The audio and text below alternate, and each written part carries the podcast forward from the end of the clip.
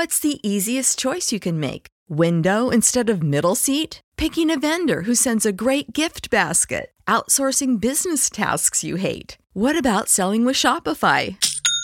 Whether you're selling a little or a lot, Shopify helps you do your thing, however you cha-ching. Shopify is the global commerce platform that helps you sell at every stage of your business. From the launch your online shop stage to the first real-life store stage, all the way to the did we just hit a million orders stage? Shopify's there to help you grow. Whether you're selling scented soap or offering outdoor outfits, Shopify helps you sell. Wherever and whatever you're selling, Shopify's got you covered. Sign up for a one dollar per month trial period at shopify.com slash try. Go to shopify.com slash try now to grow your business, no matter what stage you're in. Shopify.com slash try. Subscribe to Inclusion Revolution Radio, wherever you get your podcasts. At Progressive, you can get twenty-four seven protection, even if you break the space-time continuum. Ted, wake up. Huh?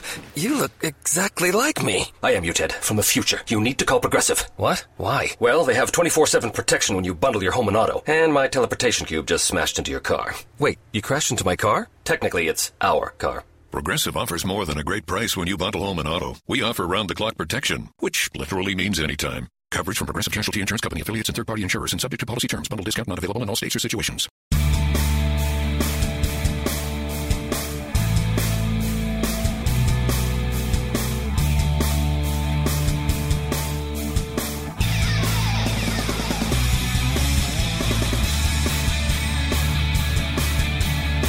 Hello, everyone, and welcome into Stack in the Box. I am Matt Verderam alongside Josh Hill, and this week we are going to do something a little bit different. Now, I write Stack in the Box as a column every Monday morning. It goes up six a.m. Eastern on fansided dot com.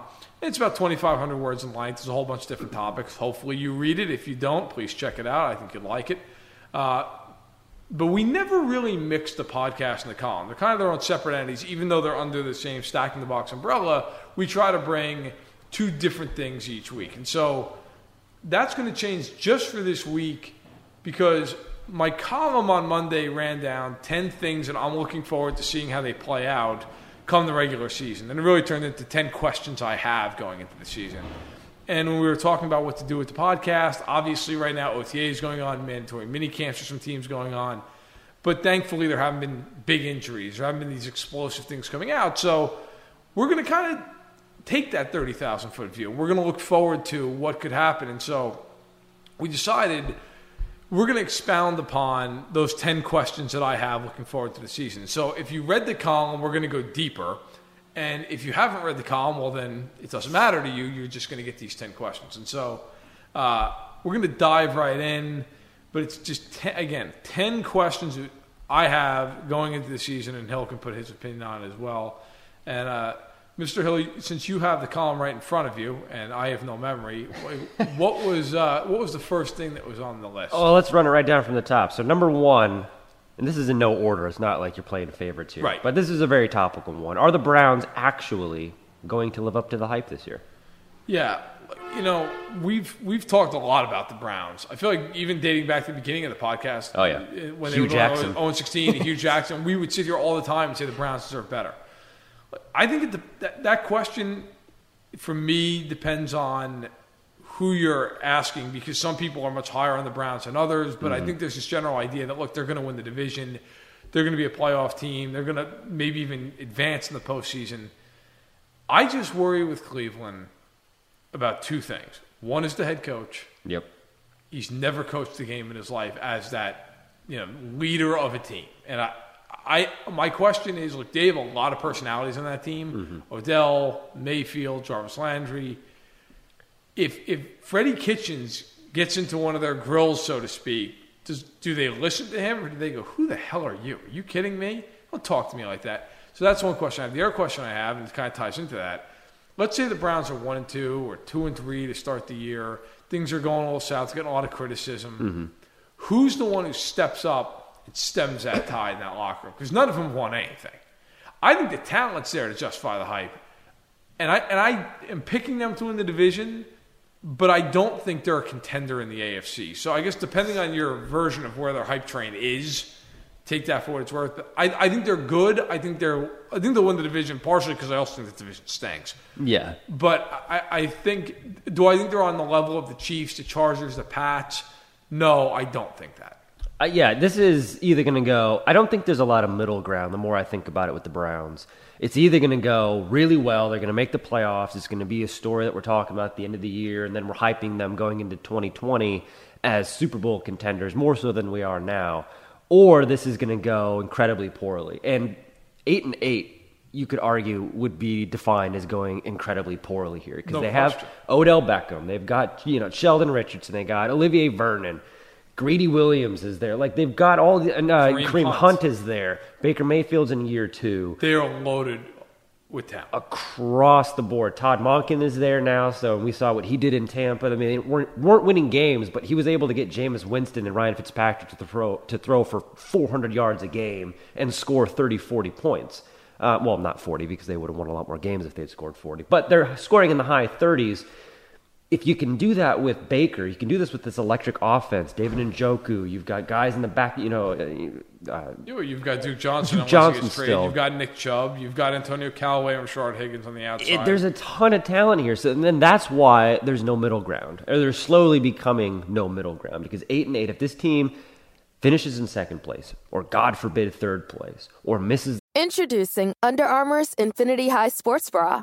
Its ergonomic design is molded to support the natural movement of your body. With cord-out padding, the better breathability eliminates extra bulk without sacrificing support. And quick-dry padding is Under Armour's fastest-drying padding yet. When you're lifting heavy, running fast, and pushing yourself further than ever before, you need a bra that will help you go that extra mile and make you feel your best. Shop the Infinity High Sports Bra now at U A dot com.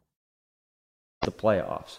It's going to be apocalyptic at the end of the season because, like you said, Freddie Kitchens is going to be the scapegoat. We need a coach in here. We need to do something. It's not going to be Baker yet. Odell's probably going to get his fair share oh, of yeah. the gripes because he's oh, Odell, and he'll probably do some things to invite that criticism upon him as he's done in the past.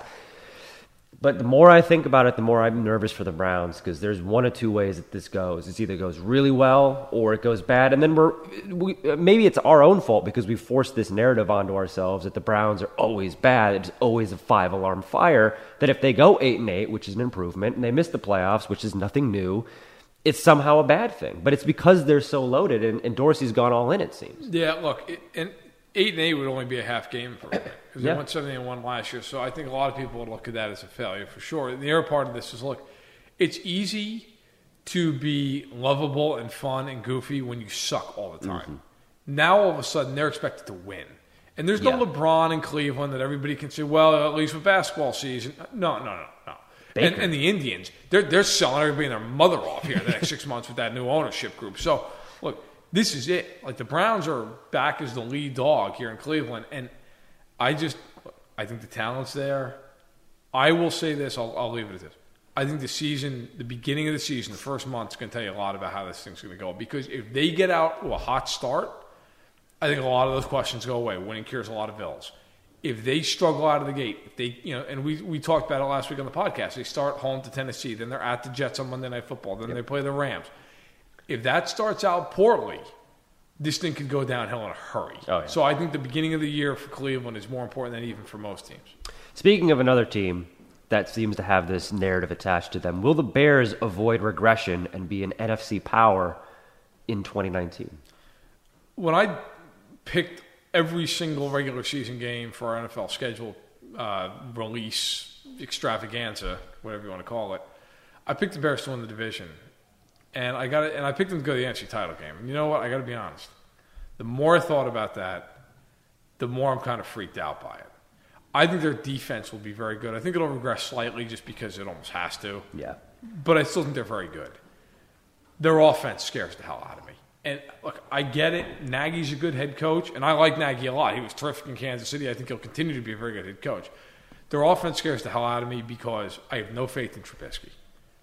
Trubisky last year was not good. And if you don't believe me, go watch the game he played against New England. Go watch the first three quarters of that playoff game. Go watch the game against the Rams where he couldn't complete a pass. he he does not play well, especially against better teams. And I look around that offense, and last year it was like, well, we got Allen Robinson and Taylor Gabriel and Trey Burton. What did any of them do? Nothing. Allen Robinson's a good player. Trey Burton and Taylor Gabriel, they're guys. They're guys. That's all they are. They're guys. So I, I, I worry about the Bears. I do think they're still a good team. But the more I think about it, the more I kind of move off of my, my stance from a, a couple months ago. Not to be a flip-flopper, but it's just, it is what it is. The more I think about it, the more I say, I just, I think they're good. I think they're right in the mix for the playoffs. Mm-hmm. But if Trubisky doesn't take that leap, I'm worried about it. Yeah, and I've said this before, and I'm certainly not alone in saying this, but losing the guys that they lost on defense, because they did have a generational defense as, as far as what we were expecting with right. Right. Khalil Mack coming over and guys like Adrian Amos and these guys stepping up when you're like, who is this guy? And then they're like, actually, I'm this guy. Like, I'm going to establish myself right. to the point where you, you want a divisional rival poaching them in the offseason. Like, that certainly says a lot. Um, but, you know, we mentioned the start of the Browns season.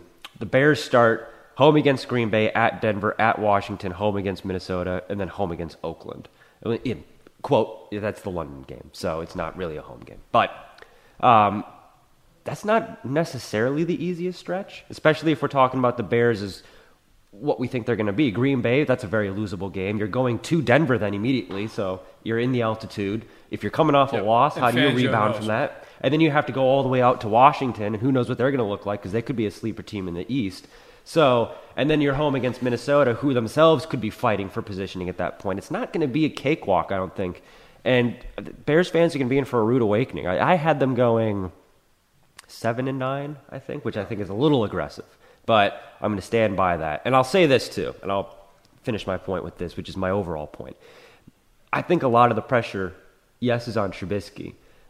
But also, fingers are going to get pointed at Matt Nagy if he's not able to figure this out. Because last year he had the shine of he's... Andy Reid's disciple. He's right. this guy who's come over and he's going to make, you know, Tariq Cohen is the new Tyreek Hill and all this kind of thing. And not Mitchell, quite. Not quite. And that's exactly the thing, because you go through Andy Reid's coaching tree, like Brad Childress, Leslie Frazier, Pat Schumer, who is a offensive guy. I mean, a lot of these guys are defense, like Sean McDermott, defense, Those Leslie Frazier, de- de- defense. Uh, but is Matt Nagy going to be able to, to bounce back with the Bears? And at one point, are the fingers pointed at him? Because if you're pointing at Trubisky because Trubisky can't perform, you're also pointing at Nagy because he's not developing yeah. him in a certain way or building the offense around him in a way that maybe would make him more effective, a la a Josh Allen. I mean, I'm pointing the finger at Ryan Pace because you took Trubisky over Watson and Mahomes. Yeah. And by the way, yep. it's not a hindsight thing. Everybody and their mother going into that draft that night was sitting there going, Trubisky's probably going to be the first guy taken. He's probably the lesser talented of the three guys. Mm-hmm. And I've never understood that. I no. remember all the all the while leading up to that draft, this thought of like, well, he's he's got a high floor and a low ceiling. Well, who the hell wants that with the second overall pick? So you took Andy Dalton with the second overall pick? No. I, I well, now look, I'm not going to sit here and say that everybody knew what Mahomes was going to be. If everybody knew what Mahomes was going to be, there would have been some team giving up ten first-round picks oh, yeah. to, to, to move up to number one and get him. But my, my point is just, and, and frankly, Myles Garrett wouldn't be in Cleveland. Mahomes would be if they knew yeah. that he was going to be that. But uh, Trubisky was always a guy who a lot of people said, look, he doesn't have a real high ceiling. And they passed on, on Watson, who, if, if, even if you're not ultra high on him, is a good quarterback. He's better yep. than Trubisky. Mm-hmm. And obviously Mahomes is what he is. So actually leads into a pretty good segue, because I believe my next thing on the list is whether or not Patrick Mahomes will repeat. It is. Can M V P. Patrick Mahomes repeat his M V P? To which I leave the room because it's about to get really loud in here. no, look, I, I, look I, I wrote in the piece, um, my column, that there have only been a few guys who have repeated as M V Ps. And you have yep. the years right in front of you. Peyton Manning was oh eight, oh nine oh eight, oh nine Okay, and then it was Favre in ninety-four, ninety-five ninety-five, ninety-six ninety-five, ninety-six okay. And then before that, it was Montana, eighty-nine, ninety So yeah. it, the point being, if you're going to do it, you're probably a quarterback. Uh, but it's very hard to do, and it's rare. And so I'll get this right out of the way, because this has been a big thing on Chiefs Twitter for months on end. The likelihood that Patrick Mahomes is throwing for five thousand yards and fifty touchdowns again this year, borderline impossible. Mm-hmm. The the likelihood he ever has another season like that again, period, very unlikely. So you're probably going to see regression statistics. And look, the M V P is as much about uh, narrative as it is sometimes about stats. Now, Mahomes was so overwhelming last season that he was going to win. He was going to beat out Drew Brees. But if Brees has another really good year, if Brady yep. somehow with that cast of characters around him has a really good year, if Rodgers has a renaissance in Green Bay, it's going to be hard. Mahomes is going to lose Tyreek Hill at least for some period of time, one would think. The rest of that offense is back. He's going to put up huge numbers. I don't think that's even in question unless he got hurt. Mm-hmm. I don't think he's going to repeat his M V P because it's just so hard. Do I think he'll be a really good player again? Yeah. I, and do I think he's going to have a shot? Yeah, I do. I, would I be stunned if he throws for forty-six hundred yards and forty-two touchdowns? No. But if, you, if you're saying to me, would I take Mahomes or the field? I take the field. Mm-hmm. Uh, even though if you said to me, you, you're, it's on your life, give me the guy who's your your M V P favorite, him. But I would still take the field just because it's likely that one of those guys has a big year. Maybe he comes back a little bit statistically, and that combination, you know, leads voters go another way. Yeah, I mean, if we're talking about Brees having a good year, Brady having a good year with their cast of characters, this circles into a continuous narrative about the field also includes one Russell Wilson, who yes. he could have a renaissance this year. He loses good. Doug Baldwin. They're, we're sitting here saying, who's he going to throw to? I'll tell you what, though, man. So, he, he's got he's got the freaking uh, Brian Schottenheimer. Yeah, that's the problem. That's a that's a hand. You don't throw the ball enough. That's yeah. That's which is unfortunate because that's why we have to keep having the conversation of oh yeah, Russell Wilson's out there. Another guy who's oh yeah, that guy's out there. Andrew Luck could have a comeback yes. year. So, and who knows, again, we talked about the Browns, but Baker Mayfield and could be in the conversation. Luck, it's not even a comeback here as much as it's just, you could just be better, even yeah. better, you know, coming off that shoulder injury. Uh, maybe Carson Wentz finally is healthy. He was going to be the M V P until he tore up his knee that one season, so. Yeah, that's, yeah, I'm, I'm, I'm. How do you make a radio ad for an eight K T V that conveys the feeling of thirty-three million pixels with over a billion shades of color hitting your eyeballs? This is the best we can do. Samsung Neo Q L E D eight K, unreasonably good. With you, I uh, I'm not picking Patrick Mahomes to win the M V P again because it's going to take another incredible season. Um, but I understand why it's it's the hype train is real because he is he is who he is. He's Patrick Mahomes. My problem with that is, you know, the mightier the fall. That's what happens if he regret because literally anything he does other than what he just did is going to be considered a regression. It's like, oh, he only threw for forty touchdowns this year. What, what's going on? It's like, what? Well, I'd trade that for my team in a second. So, but what happens if he does struggle? What happens if there is, we get to the middle of the season, it's like, man, he doesn't look like he did last year. Or what happens when the first time he does the left-handed throw and it's a pick six? Like, oh, that's, that's going to happen. Well, I know, and that's the yeah. thing. So we're kind of in this grace period with Patrick Mahomes, which I enjoy as a football fan and enjoy for your sanity. Um, yeah, but what happens when, because it's going to happen at some point, or, you know, the whole, the what happens when he gets injured and he misses some games, because it happens with everybody. I mean, Brady tore his A C L. It's coming. Like, it's going to happen at some point. It better not. It better not. Um, look, I'll, I'll leave it at this with the Mahomes thing.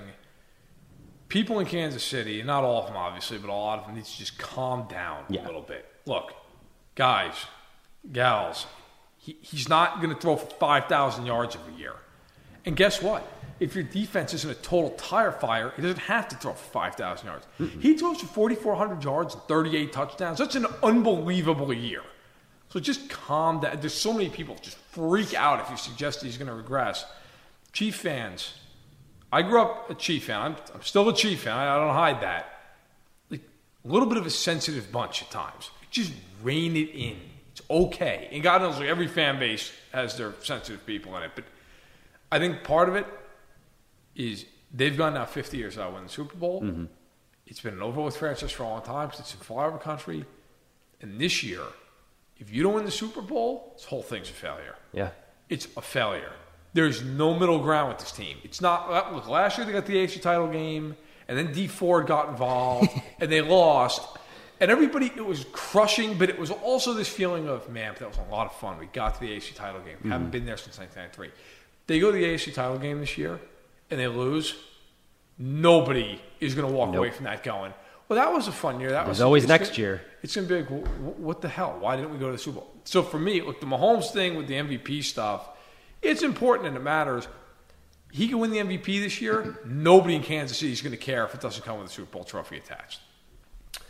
Two teams that are not going to be in the Super Bowl this year, or if they are, it might be because one of these two guys, the Miami Dolphins and the Arizona Cardinals. Oh, who has, not going to be in the Super Bowl this year. Who has the better season? You buckle up for the Cardinals-Dolphins Super Bowl. It's going to happen. Could you imagine? I don't wish no, that on my worst enemy. How, by the way, how many like how many fans would show up that? Now, actually, the game, sea game's in Miami this year, so that's probably a bit. Yeah. But let's say the game wasn't. Let's say it was in New Orleans. Would one hundred fans cumulatively show up for those two fan bases? That is a corporate Super Bowl, capital C, capital S B. A lot of people showing up with socks and sandals. Yeah. Who, who has the better season, though? Assuming, probably very correctly, neither of them end up in the Super Bowl. Josh Rosen in Miami or Kyler Murray, his successor slash replacement slash new, uh, the uh, the other woman in, yeah. who is in Arizona. I'm going to say Rosen. And I don't look.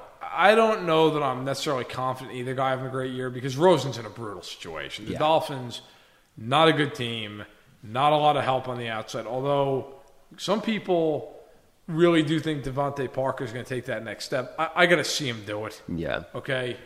Um, I need to see him finally make that move.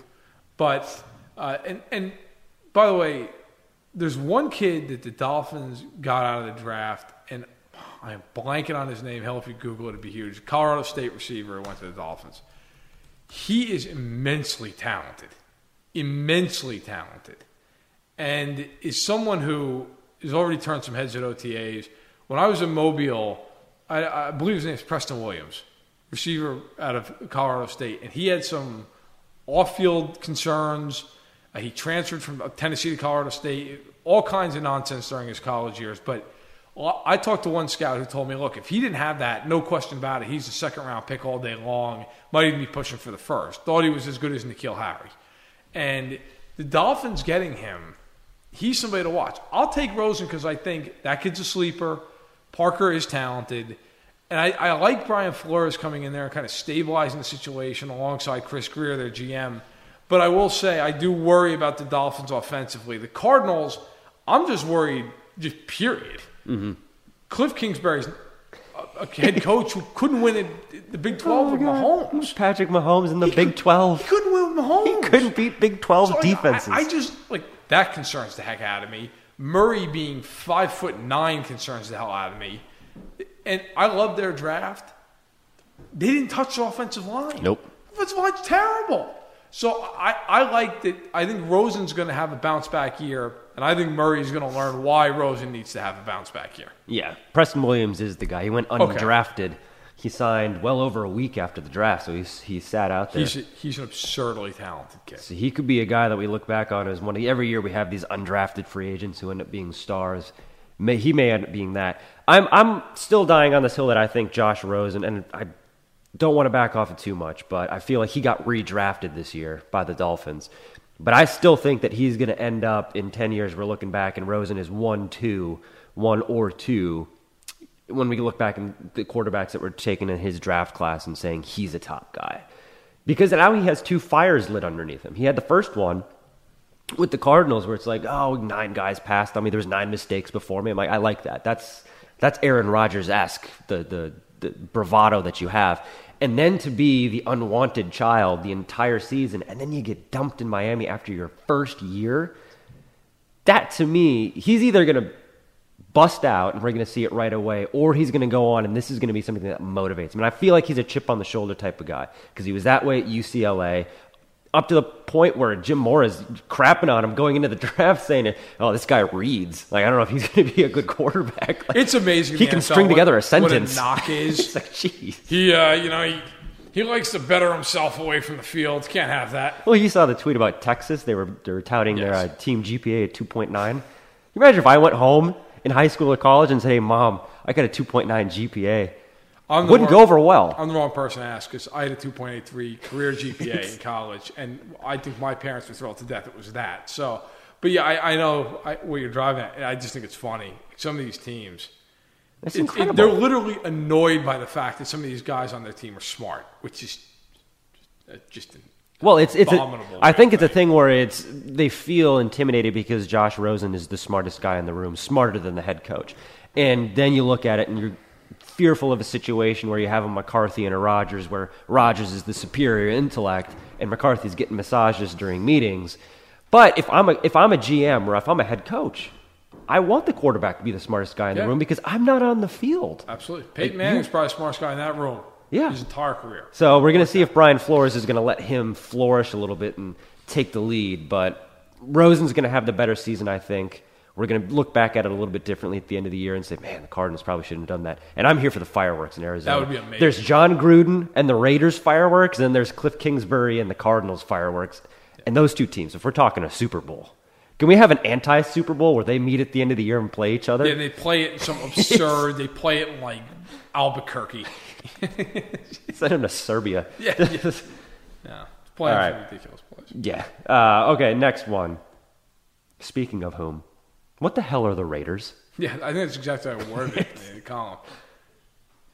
Uh, a freak show. It's a, you have very bad yeah. in bold italics right here. Yeah. Well, because I think I wrote, if I'm not mistaken, if it goes bad, it's going to be very bad. Big like, time. It, it's not going to be one of these things where you're like, eh, six and ten. Like, it's going to just go downhill in a way that Mayock quits after fourteen games because you just can't take Gruden anymore. fourteen? He lasts that long. Gruden's unhinged. I, look, the, the ultimate issue I have with the Raiders is they traded Mack and Cooper, and their whole mantra after that was, we're going for scorched earth. We're going to totally rebuild the team, which, okay, fine. But then you turn around and you're bringing in all these veteran guys on this team again, which, by the way, is what Gruden did last offseason. Now, Antonio Brown is a great player. And Tyrell Williams, I had multiple agents tell me, hey, he's he's going to be the top guy getting wide receiver, might not Golden Tate. And they were right in terms of uh, both, both total and, and average annual salary. So I don't mind that. And you got Brown for Song and Dance. What I do mind is you're putting Brown and Vontaze Burfict, who's totally shot, by the way. He can't move anymore. The Bengals were atrocious defensively. And we're like, you know what will make us better? Cutting Vontaze Burfict. And the Raiders are like, you know what will make us even better? Signing Vontaze Burfict. And then Richie Incognito. Oh, God, I forgot about that. I blocked like, it from my Richie memory. Richie Incognito, the man, and I don't say this jokingly, needs mental help. And if you don't know what I'm talking about, go Google it. Yeah. I mean, there's some stuff where he's threatening funeral home workers, and he, and he thought that he was being followed by the government. I mean, there is some crazy, crazy stuff going on with Rich Incognito, who was a guard for the Bills, did not play last year. Mm-hmm. Now the Raiders are bringing this guy back after they traded Coleccio Assembly, who they could have afforded. They mm-hmm. traded him for like a six or seven round pick to the Jets. What are you doing? And then they gave all that money to Trent Brown. Oh, and then moved him to, ta- to right tackle. Like, there is no plan. And everybody says, well, they're bringing in all this talent. Who cares? They're not talented. It's not like they were like one or two players away. They were like twelve players away. And Trent Brown, the only real good year he ever had was at left tackle with the Pats, and Dante Scarnecchia, who's probably the greatest offensive line coach of his generation. Now he's going to the Raiders. They're moving him to right tackle so they can keep Colton Miller, who was a total crap show at left tackle as a rookie last year. They're going to keep him there. They have Tom Cable coaching that group. They've Gruden as head coach. Antonio Brown couldn't be bothered to show up for the first day of O T A. Just, there is so much going on with that team. I, I don't see how it ends up well, uh, but I could certainly see how it ends up just horribly off the tracks poorly. I'll tell you what it is. It's a traveling circus. Because you mentioned Antonio Brown and Vontaze Burfict. Are we all forgetting the playoff game in which Vontaze Burfict tried to take Antonio Brown's head off? And that rivalry in which every single time those two teams met, it was bad news. Like, my God. So that's, yeah, they're, they're a traveling circus. And I'm waiting for the the time in the season when Tyrell Williams has more receiving stats than Antonio Brown. And Derek Carr, because Antonio Brown is freelancing and running around like it's sandlot football, and Tyrell Williams is running routes, all of a sudden Derek Carr's favoring Tyrell Williams. And what does that do to Antonio Brown where he's like, I'm not getting the ball? This is a recipe for disaster, and I am so incredibly here for all of the chaos. I cannot express to you how excited I am. Like, the, the other side of this, too, is just think about the division. Everybody gets all hopped up before they think about all the context of it. There's no chance they're better than Kansas City or Los Angeles. No, I don't even like, know if they're better than zero. Denver. Well, I know you said multiple times you don't think they are. I think they're about even.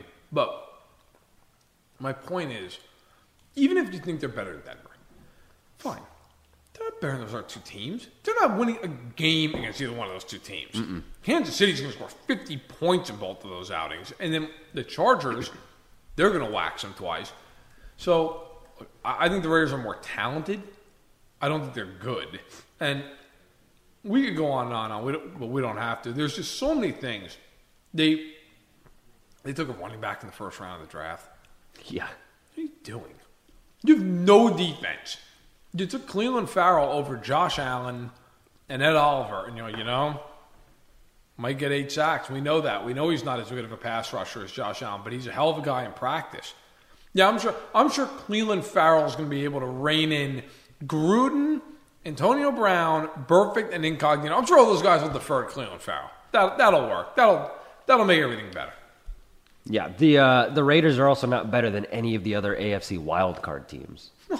Which kind of leads no. into the next our next uh, topic here, which is which A F C East team will be a surprise playoff contender, which is kind of what I was looking at with the wild card, because we kind of talked about Miami. That hinges on Josh Rosen a lot. I've already died on the hill and will continue to die on the hill that the Bills are going to be the second best team in that division. The best if you take out the Patriots, because the Patriots are de facto yeah, the best. The uh, and then the Jets, who it looked like, hey, maybe they got their stuff together here. This could be, be pretty good. You know, C J Mosley comes over. They yeah. got some, some additions in the offseason. Sam Darnold finally has Adam Gase, who we both agree got a bad shake in Miami. And then they decided, to, or remembered, I guess, that they were the Jets. And I really wonder, like, Woody Johnson, Chris Johnson, were they on the phone talking to each other? You know, Chris is driving into the Meadowlands. And they're just like, you know, things are going good. We got Bell, we got Mosley, Darnold, he's rounded into form. And then one of them, like, there's just like a pause. I was like, wait a minute, wait a minute. We own the Jets. Oh, God damn. You know, and then like, and then like Woody Johnson, I'll fix this. And it's just complete chaos. I swear to God, I, I think there's like a fifty-fifty shot that that right, I, I would buy it. So I'm going to go ahead and guess that you don't think that the Jets are going to be the surprise playoff contender in the A F C East. I actually do. Oh, do you? Do I tell. Do, because I believe in their quarterback far more than I believe in the other two guys that we're talking Ooh. about. Very good. I think Bell and Crowder are really good additions offensively, as is Osemele, who nobody ever remembers. Mm, yeah. So... that matters. I think Jamal Adams is a winner. I think he will continue to help them get better defensively. Greg Williams is a nutcase, but he's a really good coordinator. Yep. Like, and I know, like, there are some things he does. He plays, you know, when he was in Cleveland, Jabril Peppers was basically playing in the parking lot as a deep safety. So I'm not, I'm not defending everything Williams does, but he brings a mentality. Yep. There's no doubting that. I think the Jets are better than Miami, and the reason I wrote that as one of my column topics is, I think the Bills are interesting. Yep. Uh, but I trust Darnold, and I think Darnold's going to overcome a lot of this nonsense. And I also think by the time we get to training camp, nobody's going to remember all this crap. No. It's not going to matter. But I really do think that conversation between the Johnsons might have happened. I also think there are days where Woody Johnson's sitting in the owner's box at the stadium, just, pe- just gazing out, and he's just thinking about it. And then he, like, him and Gettleman go to like a go to a banquet or something, and they see each other, and it's like, I'm going to be more incompetent than you this week. And Gelman's like, the hell you are. I'm going to draft Daniel Jones. And then they it's just it's just an absolute, like, who can get to the top of the mountain faster? And it's been quite the race. Well, speaking of whom, how long until we see Daniel Jones? And does he prove everyone wrong? Are we sitting here at the end of the season saying, you know what? Daniel Jones wasn't a bad pick. No. We're not sitting here saying that. The funny thing is, when we were walking in here, I was looking at my phone. I was going down my Twitter feed.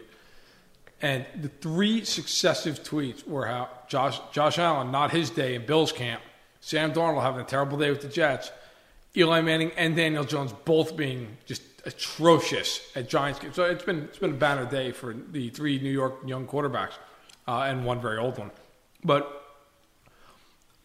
I wrote in the column, and you can correct me if I'm wrong, I believe I said week seven.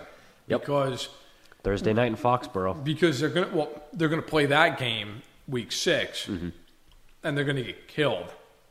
And at that point, they're like one and five or zero and six. Oh, zero and six. And Mike Francesa is actually screaming loud enough he doesn't need a microphone at W F A N in New York. I think you're going to see the Giants finally just go, you know what, mm-hmm. we got to do something. Pat Shermer's going to be hearing those footsteps for his job. Yep. And he's going to look at the schedule and he's saying, we got a mini bye, mm-hmm. and then we host the Cardinals. We can win that game. And this is the best time ever to get Daniel Jones involved. I think that's when you're going to see him. I do not think he's going to be very good. Partially because I think that team's infrastructure is a mess and they don't have a yeah. lot of talent. Partially because when I was in Mobile, you know, we watched all the practices. And I talked to multiple scouts, multiple you know, personnel executives, and everybody had the same opinion of Daniel Jones down there. So, and by the way, shockingly, I did not talk to the Giants about Daniel Jones. Um, they, they, they do not speak to people down there. But um, the consensus was he's just not that good. I mean, I had one guy flat out say to me during a throwing drill of his, this guy should be a fifth-round pick. He's terrible, but some team's going to panic and take him in the first round. And I don't even think that guy thought he was going sixth overall, but here we are. So, no, I don't I don't think Daniel Jones will prove everybody wrong. I hope for his sake he does, but I, I don't see that happening. Golden Tate and Sterling Shepard are his top two targets, and then Evan Ingram, which I forgot that Golden Tate signed with the Giants, not because I don't pay attention, but because it's just so underwhelming, yeah. that team. Like, what are they going to do? I think the better question, and you answered it, is when does he start? And I think going, if you put him in a game in which he can play better than Kyler Murray, that's going to, the optics of that I think matters for the New York media, where they can win that game and maybe he gets some good favor, even if it's just one week, perhaps the only week of his career, that he could be, you know, on the good side of the press, which, you know, you lived in New York and we've all seen outside what the New York media influence is like for any player, specifically a young player who is already out of his depth. Um, I think that that's a pretty good one for the for the Giants to roll out Daniel Jones. However, the best time to roll him out would have been never, because they never even drafted him. But that's a conversation that's been beaten into the ground, and we'll have to relook at this again. But if anything, it, it re-heightens the thirty for thirty that we're going to see one day about the Giants passing on Sam Darnold to take Saquon Barkley, and then the year after that passing on Josh Rosen twice, a year before, and then this most recent year to take Daniel Jones. But we'll see, because the quarterback is everything in the N F L, which leads us to number eight. We'll go from New York to the other side of the country. West Coast. Is this finally the year that the San Francisco 49ers make their move? They've got Kyle Shanahan. Shanahan has his guy in Jimmy Garoppolo. This team has been forged in the image and the vision of uh, Kyle Shanahan and John Lynch. So-so results thus far, but is this the year it finally all comes together, given everybody stays healthy? It better, because you're going to start getting some warm seats out in Santa Clara. Everybody loved, and I was one of them, so I'm on board with it, but everybody loved the draft two years ago, and they got Solomon Thomas, yep. and then they traded back and they got Reuben Foster, mm-hmm. and everybody's like, this is incredible. Yeah. Uh, Solomon Thomas stinks, and Reuben Foster's on the Redskins uh, because they cut him because he was accused of domestic violence. Or, Multiple you know, times with yeah, the 49ers, yeah. too. So that's what you're dealing with. Okay. Lynch was hailed as a genius for that draft. And it hasn't worked out. And look, he was not the first G M who was hailed as a genius for a draft that didn't work out, but he's the most recent mm-hmm. case. Um, if you're the 49ers, you need Garoppolo on the field for sixteen games, and you need to see some results. Because if he's out there and they go six and ten, I don't care how great of an offensive coach Shanahan is. Who cares? Win a game. Yeah. Do something. And I don't blame him for last year. You lose your quarterback, you got no shot in the N F L. I'm not criticizing that. But I will criticize Lynch on this. You look at that roster. They've had a million top ten picks. They've had so much draft capital. They've had a, a boatload of, of cap space in an area where players would love to go and play. And you look at that roster, it's underwhelming. Marquise Goodwin, I like him a lot. He's a good receiver, but is he a true number one? Probably not. Born at two. George Kittle is obviously a, a great tight end. Their running back situation is okay. It's a bunch mm-hmm. of guys. I like McGlinchey. I think he's going to be a really good tackle for them, but their offensive line's kind of hit and miss, depending on what position you're looking at. Defensively, my God, they've invested what feels like thirty-eight first-round picks in that line. Mm-hmm. Bosa's already got a hamstring injury. Solomon Thomas stinks. Eric Armstead eh, okay. DeForest Buckner's been the one player who has hit. He's been very good. They signed your former uh, Buccaneer, Quan great Alexander. Quan Alexander, to a contract that a lot of people looked at and said, what did they just do? Yep. They traded for Dee Ford, who Dee Ford can rush the passer. He got a lot of opportunities to do that in Kansas City when they were up by fourteen points. Mm-hmm. How does that play in San Francisco? Because I'll tell you right now, he's tremendous when he's healthy, hasn't always been, and he cannot play against the run. Cannot mm-hmm. do it. Teams will run the ball at him every single snap. If you don't believe me, go watch the film. Their secondary has a lot of questions. It's not that the Niners aren't talented, because we just talked about a lot of talented guys, but they've never won anything. Mm-hmm. Garoppolo's never proven anything. I think the Niners will compete for a playoff spot this year. I don't think they'll get one. I think they'll be in the mix. So I would say that I think there's going to be a positive outlook coming out of this year, but there has to be. Because if there's not, then I think you really do get to a point like, oh, how long are we going to let John Lynch be the G M here? How long are we going to let Kyle Shanahan be the head coach? And how long are we going to run with Jimmy Garoppolo, especially if he gets hurt again? Mm-hmm. At some point, you got to say, look, I, yeah, he showed something in six games. All right. Mm-hmm. Like, that doesn't mean he's going to be great for fifteen years. Yeah, and well, you mentioned Dee Ford looked really good rushing the passer up fourteen points. Jimmy Garoppolo looked real good when he was coming in with the team that at that were they still winless when he came in? Did he give them the first win? Did one win. They're so one in nine, one in ten. Yeah, it's the equivalent of being up by fourteen. Like he's he's playing with house money. And he was fresh off of the New England system. Now he's been away from that for a little while. How different is Shanahan's system? Uh, they start the season at Tampa Bay, at Cincinnati, then home against Pittsburgh. And this is the tough part. Their bye week is week four. Oof, that's, that's it. Oof. And then they come out of the gate and they're home against Cleveland, at the Rams, at the Redskins, the the uh, Panthers. So and we like to say, and you know, everybody says this too, you got to get those wins early. Early wins count at the end of the season. Those are some tough early wins because at the end of the season, they close out week fourteen at New Orleans, home against the Falcons, home against the Rams, at the Seahawks.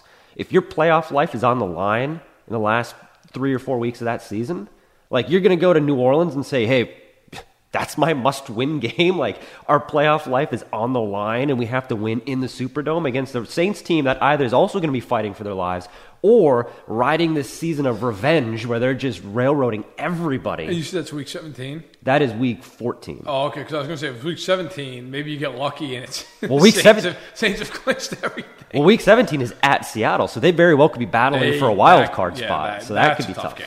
So, hurts. yeah, I didn't...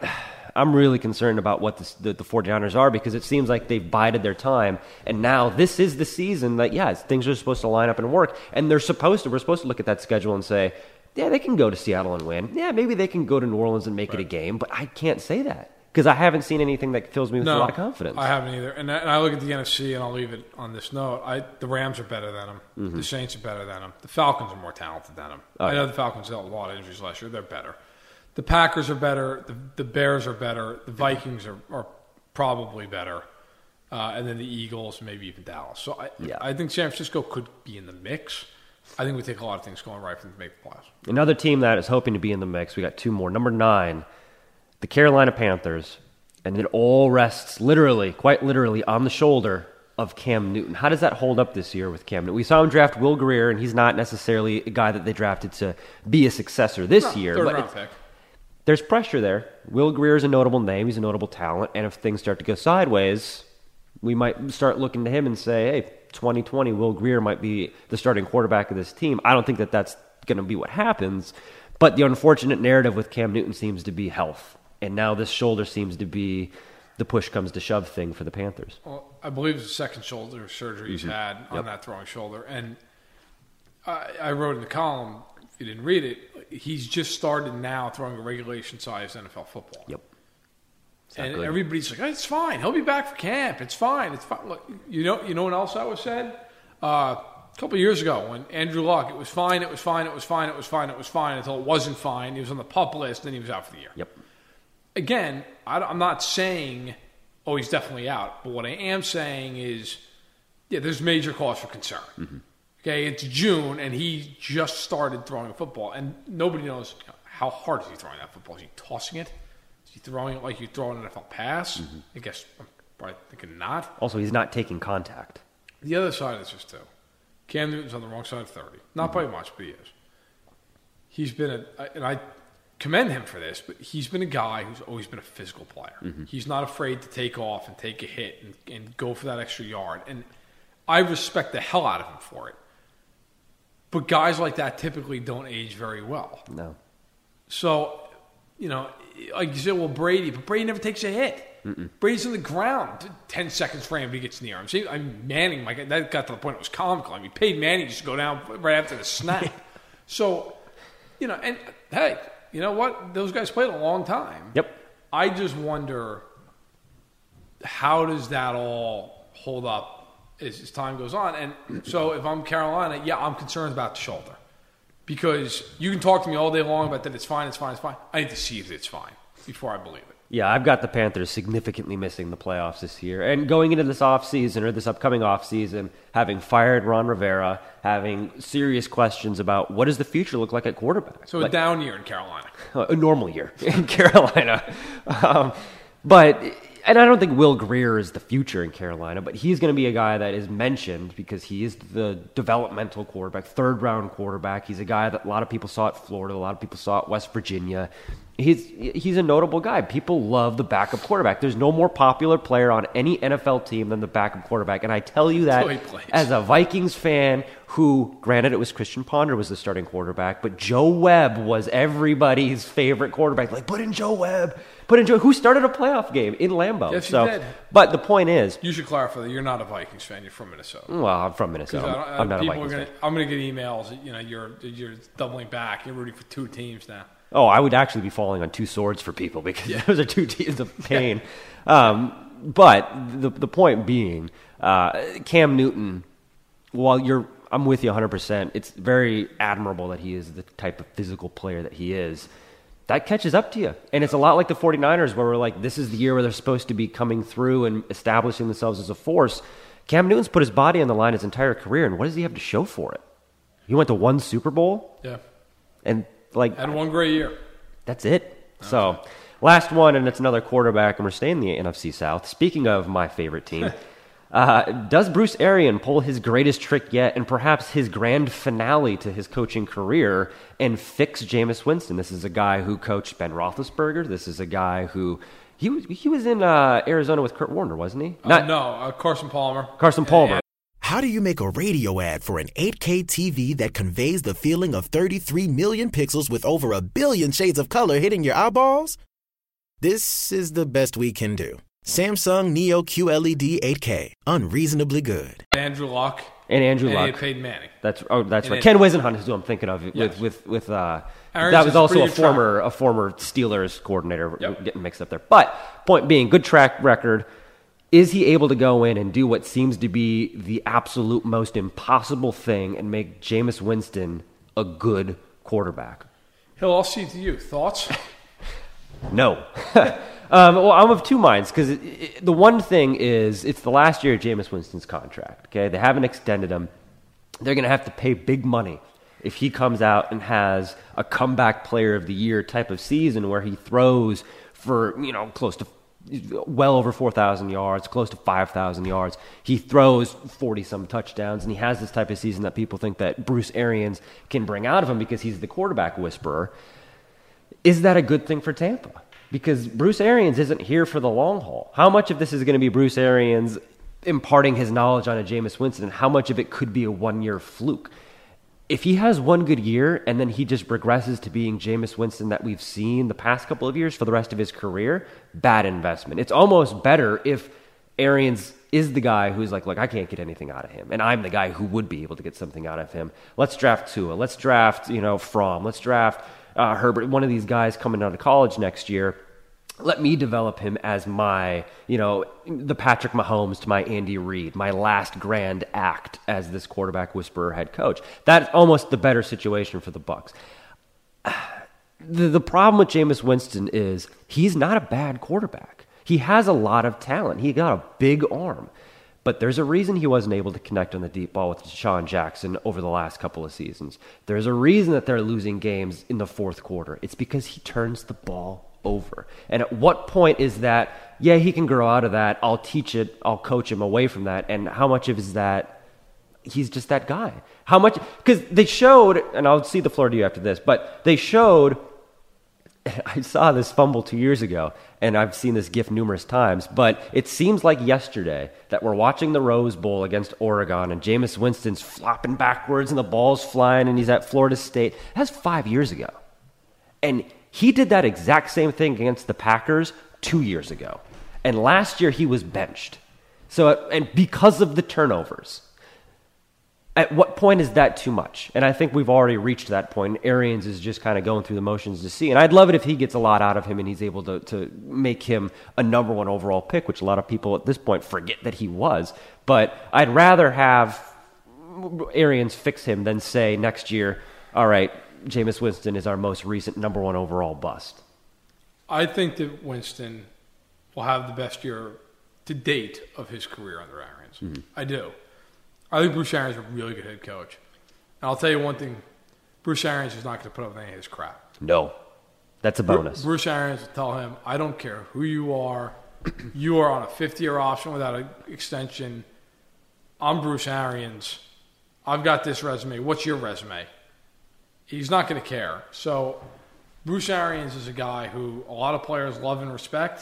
Mm-hmm. And some other players fear him, frankly. But I... I think he's going to get something out of Winston. Now, my question with Winston is, just because I'm saying he's going to have the best year of his career, not a huge bar. No. Because you're right. In one, like, he has talent. Excuse me. He has talent, but turnovers, man. God. Brutal. It never stops. If they can't have to stop turning the ball over, I think he's done after the show. I really mm-hmm. do. I think Arians, because I think Light will be gone. Arians will tell the next guy to clean house. So... I think it's the best year of his career, but I still think, excuse me, I still think the turnovers are just a problem I don't know if he can fix. Yeah, and like he's he's ranking up there with uh, with Eli Manning and with Blake Bortles as a quarterback who is just completely unable to stop turning the ball over. It's incredible. So you look at what he's been able to do over the course of his career.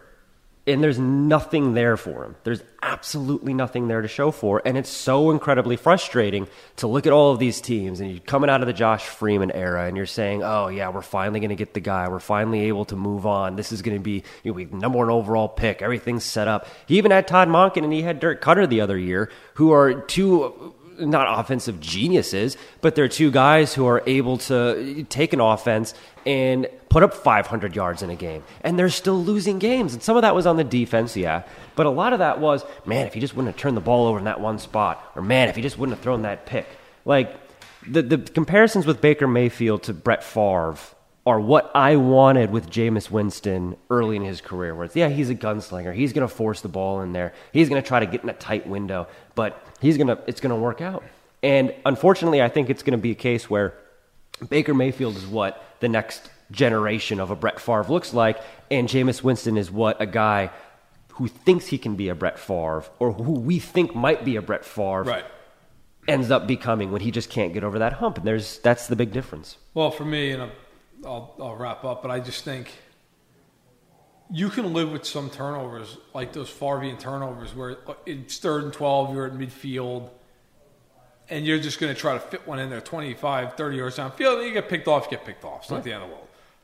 The problem with Winston is they're just dumb turnovers. Mm-hmm. They're, they're turnovers where they're in the red zone, and he's running around like a nut job. He fumbles the ball because he gets hit by three guys at once.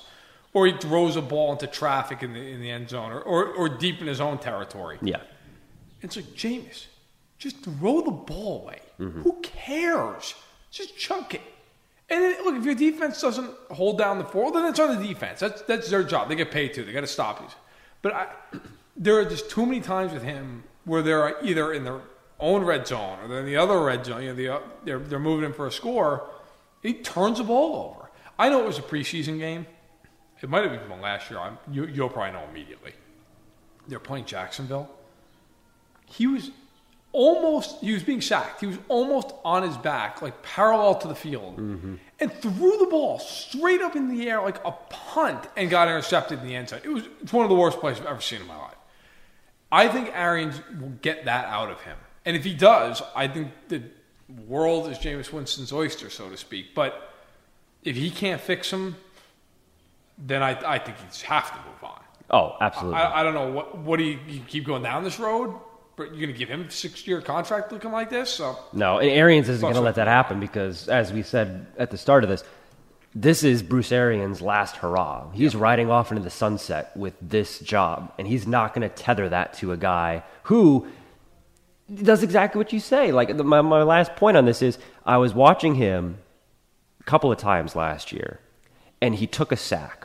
Instead of throwing the ball, instead of fumbling it away, instead of trying to make something happen where it wasn't there. And I was happy with that. I was like, man, he finally took a sack. That's year four. That's not what. That's not the development you're looking for in year four. So we'll see what Arians has to do. But, my God, this is it's just more of the same. Well, on that lovely note for you, we'll let you go. Lovely, it's been fifteen years of that. We'll let you, we'll get you to a bar somewhere.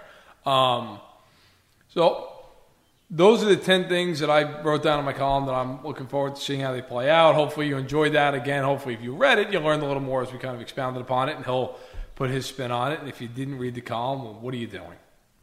Read the column. Read it. Yeah. What do you What do you have better to do at six a.m. on a Monday? and, and really the better question, like if it's ten a.m. on a Monday, what are you doing? Are you looking for some escapism you're in the work, work week? And you're just you are just losing the will to live at ten a.m. on a Monday. My column, it'll help you out. Uh, want to thank our sponsors at Fanatics. As always, go to the fanatics dot fansided dot com. Save twenty percent on shipping with the code word fansided. They're great partners. I've said a million times why I'll say it again. Jerseys, hats, shirts, memorabilia, you name it. Fanatics has you covered. It is the one-stop shop for all fans. So make sure to go ahead and check them out. I want to thank everybody for listening to the podcast. As always, if you're on Twitter, go check out at Stack in the Box. We upload all the podcasts there every week. And once the season gets rolling, we'll have plenty of football thoughts uh, throughout on that handle. Uh, we also, in addition to that, it, of course, we're on iTunes. You're listening to the podcast. But if you haven't subscribed, please do. Uh, give us a like. Give us a rating. We'd really appreciate it. Uh, and then any and all feedback's welcome, whether it's on our Twitter accounts for both Hill and I, or uh, first.last at fanside dot com for email. You have a question, you have a concern, you have something you want to hear on the podcast. By all means, let us know. Uh, we'd love to do it. Uh, so we are looking forward to that. And for us, on a personal note, one thing that's exciting is uh, Fansided, we're based out of Chicago, for those who don't know. We are moving into a new office in about seven weeks, and we're going to have a brand new podcast studio. Podcast studio. And when that comes, uh, weekly guests are going to come, and we'll have we'll have players on, we'll have coaches on, we'll have agents and, and so on and so forth, G Ms. It's going to be a lot of fun.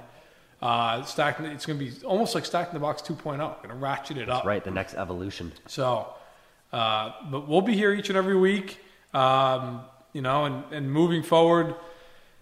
Got more O T As and minicamp, and then a long break until training camp. There's plenty to talk about. So, all that being said, thank you so much for listening. For Josh Hill, I am Matt Verderam. We'll be back again next week.